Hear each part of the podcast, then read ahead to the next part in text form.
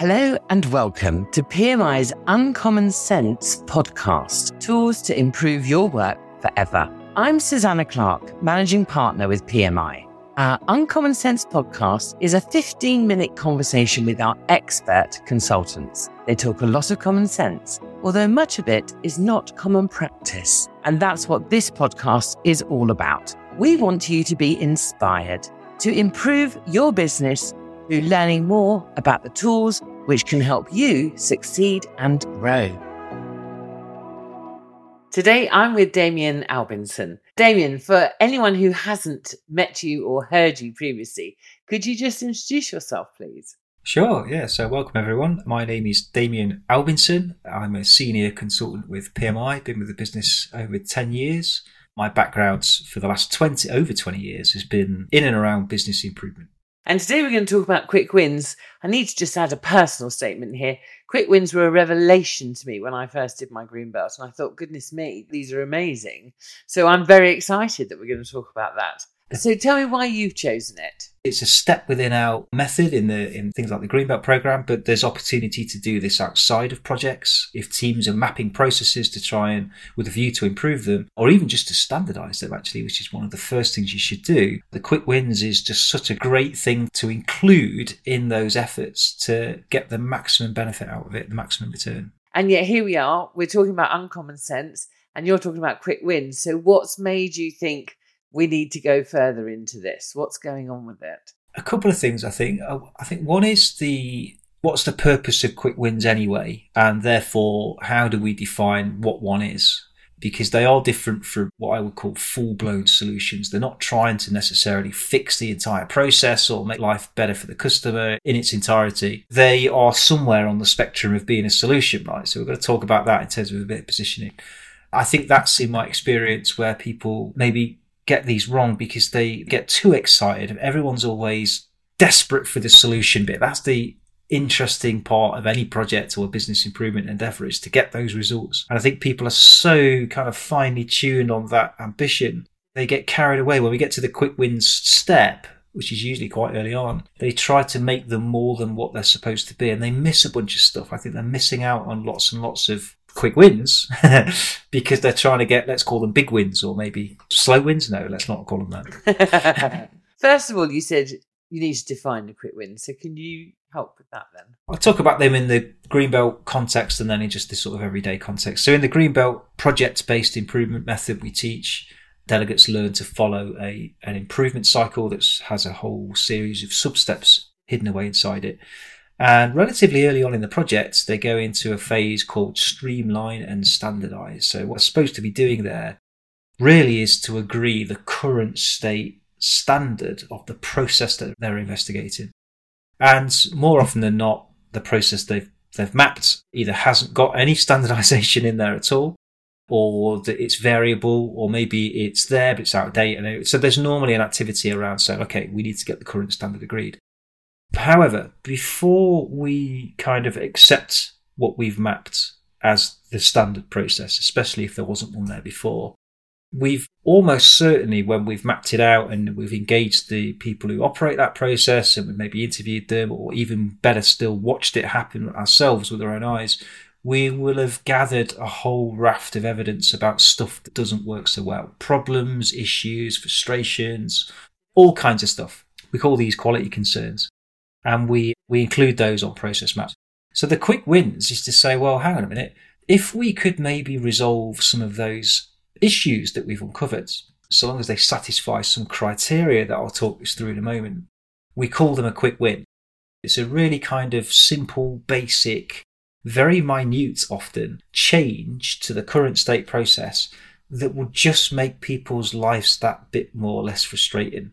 Now, sometimes they can have a huge impact. Sometimes they can actually have large cost savings attached or time savings or impacts to the ultimate customer. Sometimes they can do that, which is great. You know, if you get that, it's kind of a cherry on top. But generally speaking, quick wins, in my experience, are not those types of solutions. They're just real low level stuff, simple things where we can just make the process a little bit easier to do, simpler to follow, better organized or something like that. And the, the people who work in that process will often feel the benefit of it, even though the business metrics may not be able to detect that we've really substantially changed anything.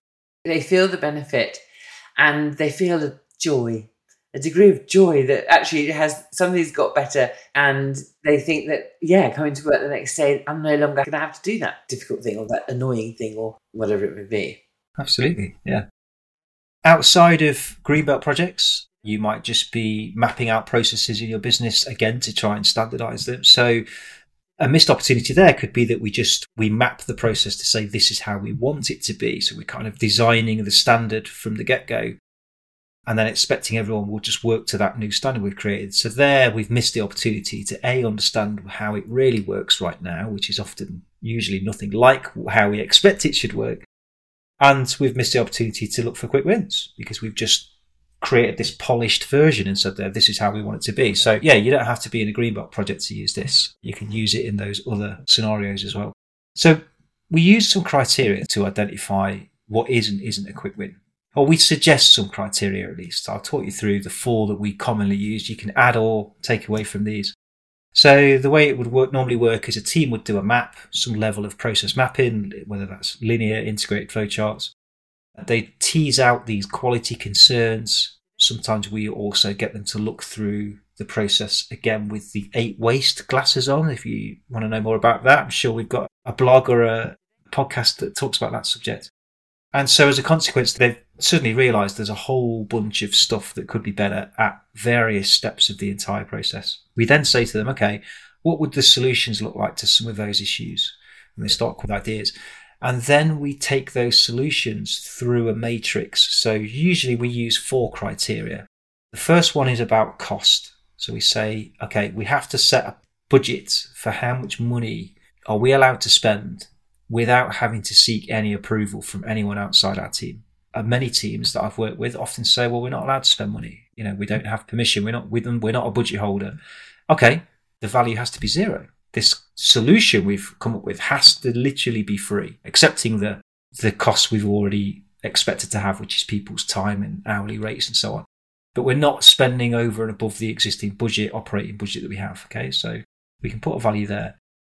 The next criteria is speed. So, how long will it take us to implement this solution? Now, I would usually say it's got to be something under a week, and even a week's pushing it, I'd probably even go more towards like a working day. Is this something we can do in a day? So very quickly now, you start to think all these great solutions we started to have already, most of them are going to fail one or more of these criteria. And I'll come back and talk about that in a moment. So speed's the second criteria. The third one we say is reversible. So if we make this change and for whatever reason, if later on we decide maybe it wasn't such a great idea, you know, maybe it's causing a new issue or it doesn't work so well, can we at least reverse the change back to how it was before? So we haven't permanently eradicated anything. And then the fourth criteria we say is, is it within the team's authority to make that change? Because again, if it is, they can usually do it very quickly. They haven't got to go asking people. If it's not, that can slow it down. And, and therefore we'd say if it's not in your if it's not within your control, it's a no, it's a reject. And so what you do is you look at each solution you have, you score it off against that criteria, and it has to be a yes or a no. If it's a no, it's a failed quick win. It just means it's not a quick win that doesn't mean it wasn't a good solution. It could be a cracking idea. It could be something that you want to look at later on when there's more time and budget, or maybe even pass it on to a CI division that you might have, a continuous improvement team or something. Let them take a look at it. But it just means that for where we are right now, which is we're trying to standardize our process here, not try and radically improve it, just means it doesn't satisfy where we are right now in terms of maturity. So it's a, good advice to tell people that if you're doing quick wins, prepare them for the fact that most of their ideas are probably going to get rejected, but that doesn't make them bad ideas. And using that criteria, the purpose is, of course, is to make sure that these solutions are indeed quick, as in that they're not going to consume loads of time and energy to make them happen. And that's, I think, where people get carried away. They come up with these solutions that's probably been eating away at them for weeks anyway and they want to really try and push it through. They almost want to try and manipulate the quick win criteria, or they get a little bit slack on being disciplined by using it. And then they end up with solutions that's going to take like a month to put in or two months or something. And they're still at it months or weeks later, or it's fizzled away and they've lost the energy. So I think a top tip is have a facilitator for doing this sort of exercise and be really strict about that criteria. Can't end up as a maybe. It's got to be a yes no type outcome. And the benefits of doing quick wins. So I think we mentioned one already. is that whole good news, good vibe feeling. You know, if this is a project, we're only a several weeks in and already we've improved something. Okay, might not be measurable on the KPIs, but there's that good news story coming out. Already the team's fixed some stuff. Probably a bigger advantage to any mapping team is the fact that it's going to improve life for the operator because there's a lot of low level stuff that impacts their daily work that we often can't see, we don't hear about, and they just have to put up with it. So if we've made their life a bit easier, a bit less frustrating, if we want to then involve them in maybe additional mapping work later on, or we want to maybe try and start writing standard operating procedures, which is something that supports standardized work, they're more likely to want to get involved with us because they've had this good experience with us. We came in and suddenly something in their day to day life was, was fixed. So it could really help get people on board. And again, in maybe the more the project context, it's also a, bit of good news with other stakeholders around that program or that project that says, you know, this team in this area, you know, they're only three weeks in and here's a bunch of stuff that they solved. Uh, like I said, sometimes especially if you've done lots of processes all at the same time and gathered up a whole repository of quick wins, the benefits can sometimes stack up to be quite surprising. I've worked in several clients where we've done a whole lot of mapping work and gone through this quick wins step. And sometimes we're into, you know, several thousands of pounds of cost savings off the back of these small incremental ideas. Well, and the other one that comes up a lot, I mean, depending on whether you monetize it or not, but is time. So one of the projects I've been working on recently has the quick wins have had amazing time benefits. And that's fantastic because that client is short staffed. And so that really is really helping to solve the problem in the center where those processes are operating because they don't need as many people anymore to operate the processes, which is lucky because they haven't got them. So things are getting better for them. Yeah, absolutely. So the nature of what ends up being a quick win, I think, is probably the key thing to think about on this podcast. It's the it's the not getting carried away by full blown solutions, but it's this real low level stuff. Like so, some great examples I've come across before where I've had a group of ladies together mapping a finance process, and one of them described how she did the steps in a slightly different sequence to how the others said they did it. And one of them questioned her and says, How can you possibly do that? Because we don't have access to this report early step. And she says, Oh, you do? If you go into this setting and click here, it's all there. And the other two are kind of like, Oh my God, I've worked here 10 years. I didn't know that feature was there. So that, that's a quick win. There's a different way of doing the process here that means that you can do it faster. Great. And then people see it and go, Oh, it's literally click two buttons. You know, it doesn't cost us to, anything to do that we can do it instantly pretty much now we're told them it's reversible we can go back to how it used to be and we've got the authority to change the way we do the work that's a classic quick win or uh, i have a long part code to fill in on some document or some expense code maybe i just shorten it to three letters instead of 10 characters or something. If we can figure out make that work you go yeah that's a quick win. That's just a very low level change. We've not redesigned the database. We've not redesigned the templates or anything. We just simply don't write as much stuff into them anymore. So it's these really low level task based changes. Like I say, sometimes won't have a measurable impact, but that doesn't mean that they're not worth getting stuck into. Brilliant. Big fans of quick wins, but easily missed is one of the things we are saying. If you jump too quickly to defining what your process should be like, you're going to miss those quick wins. So make sure you map out the as is first. Absolutely. Couldn't agree more. Super. Thank you very much, Damion. Thanks, everyone. Thank you so much for joining us.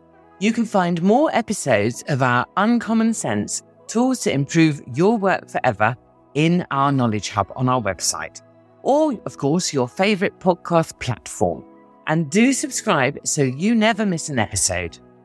Don't forget to check out the show notes for this episode, where you'll find links to more content on this topic, which includes webinar recordings, toolbox guides, blogs, and infographics and our training page. You can always drop us a line on team at pmi.co.uk and arrange a time to have a call to talk about how these tools can help you in your organisation. We'd really love to hear from you.